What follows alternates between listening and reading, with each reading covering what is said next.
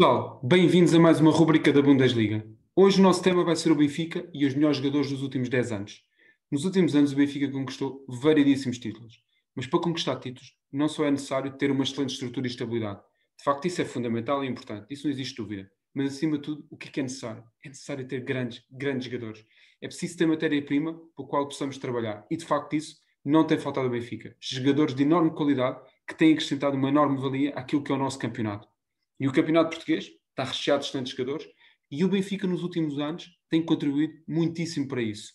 Por isso, nós escolhemos hoje um determinado conjunto de jogadores por posições que julgamos ser aqueles que tiveram o melhor desempenho. Desde Jonas, Di Maria, Saviola, Aymar, que saudades de Aymar por acaso. Magia, magia, puro número 10. Quer passando por, eh, por Júlio César, Coentrão. Jogadores que tinham aquilo que os benfiquistas dizem que é jogar à Benfica. E esses jogadores tinham essa mística. Mística que o Porto teve na década de 90 e nos, nos inícios dos anos 2000 e que o Benfica gradualmente tem vindo a ganhar também nos últimos tempos. Por isso, pessoal, convido-vos a ver aquilo que é a nossa escolha. Bora lá! De facto, não foi fácil, mas pensamos nós que estes são os melhores jogadores. Talvez poderão ser exatamente mesmo os melhores jogadores, mas foram aqueles que tiveram o melhor desempenho. Estamos a falar de jogadores que muitos deles, hoje em dia, ainda estão nos melhores campeonatos. La Liga, Bundesliga, Premier League titulares de grandes clubes como o City, Dortmund e que já passaram por Barcelona e Real Madrid. E outros também que vieram terminar a sua carreira no Benfica. Por isso, vamos lá fazer a nossa escolha. Começamos logo pela baliza. E aí a qualidade é tanta que até assusta. Difícil mesmo fazer a escolha. Black, Ederson, Júlio César. Black, meia temporada no Benfica. Retirou a titularidade ao Arthur na época de 2013-2014 foi considerado o melhor guarda-redes da Liga Portuguesa, dobradinha e finalista vencido da Liga Europa. Na temporada seguinte, vendido ao Atlético Madrid. Grande negócio do Benfica. Já foi considerado quatro vezes o melhor guarda-redes da Liga Espanhola e, na minha opinião, atualmente é dos melhores guarda-redes do mundo. Ederson, temporada e meia no Benfica. 2015 a 2017. Dois campeonatos, uma taça da Liga e uma taça Portugal. Júlio César, jogador enorme, muito acarinhado pela massa associativa veio terminar a sua carreira no Benfica. Quatro temporadas, duas delas de enorme qualidade. Estamos só a falar de um jogador que em 2010 foi só unicamente considerado um dos melhores guarda-redes do mundo no famoso Inter de José Mourinho. Exatamente como tinha referido. A escolha aqui não é nada fácil, mas nós escolhemos Ederson. Na minha opinião, o Black atualmente é melhor, mas no tempo Benfica, Ederson foi melhor. Defesa esquerda, Grimaldo, formação de Barcelona, seis temporadas no Benfica, 5 já de grande afirmação no 11. Três campeonatos, uma taça de Portugal uma taça da Liga. Coentrão, 2007 a 2011, com empréstimos sucessivos, faz boas duas temporadas, digamos, 2009 a 2011, um campeonato e duas taças da Liga. E na altura o Coentrão era extremo esquerdo e foi adaptado a lateral esquerdo. Aqui a nossa escolha vai para Grimaldo. Mostrou sempre, sempre uma enorme regularidade. Defesa direito, também nada fácil da escolha. Nelson Semedo, produto da formação. Uma temporada e meia ao serviço de Benfica, com excelente regularidade. Dois campeonatos, uma taça de Portugal, uma taça da Liga. Vendido ao Barcelona. Maxi Pereira, oito temporadas no Benfica, mais 200 jogos, três campeonatos, uma taça de Portugal, seis taças da Liga. Jogador enorme de raça, compromisso, de facto deixava tudo em campo. Aqui, nós escolhemos Nelson Semedo. E unicamente uma questão mais pessoal, porque eu gosto mais do estilo do, do Nelson mas a escolha de Maxi Pereira seria igualmente válida. Defesa central: Luizão, David Luiz, Rubem Dias. Luizão, estamos aqui a falar do, do eterno capitão, não é? Simples do Benfica. Mais de 15 temporadas, mais de 500 jogos, 6 campeonatos, 3 taças de Portugal, 7 taças da Liga. David Luiz, duas temporadas em maior serviço de Benfica, assim com, digamos, maior fulgor. Apesar de ter feito um bom desempenho, acho que ficou muito ligado aos famosos 5-0 do Futebol Clube do Porto, onde foi adaptado a, lateral esquerdo. E aí o Hugo agradeceu. Ruben Dias, produto da formação do Benfica. Duas temporadas de grande nível, grande maturidade defensiva num jogador tão jovem. Nesta última temporada foi vendido ao Manchester City. Não tenho dúvidas nenhumas se de facto o, o, o Ruben Dias não tivesse sido vendido ao Manchester City e tivesse ficado no Benfica, poderia ter sido de facto um verdadeiro símbolo. Tal, exatamente igual como o Luizão. É inegável a sua qualidade e o seu potencial.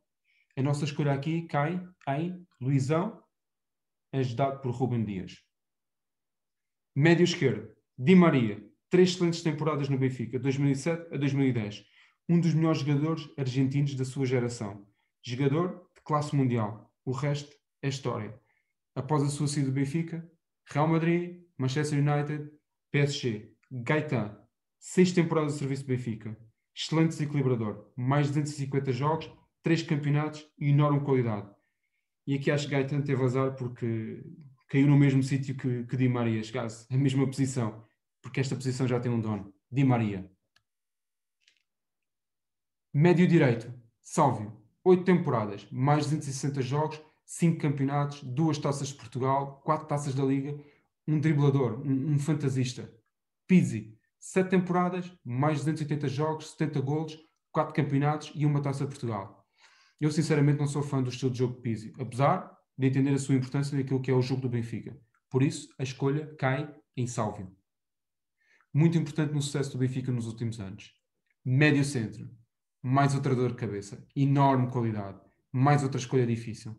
Matites. Chegou ao Benfica envolvido no negócio de David Luiz, do Chelsea. 5 milhões de euros. Duas temporadas e meia no Benfica de enorme qualidade. Jogador de classe mundial, também como Di Maria.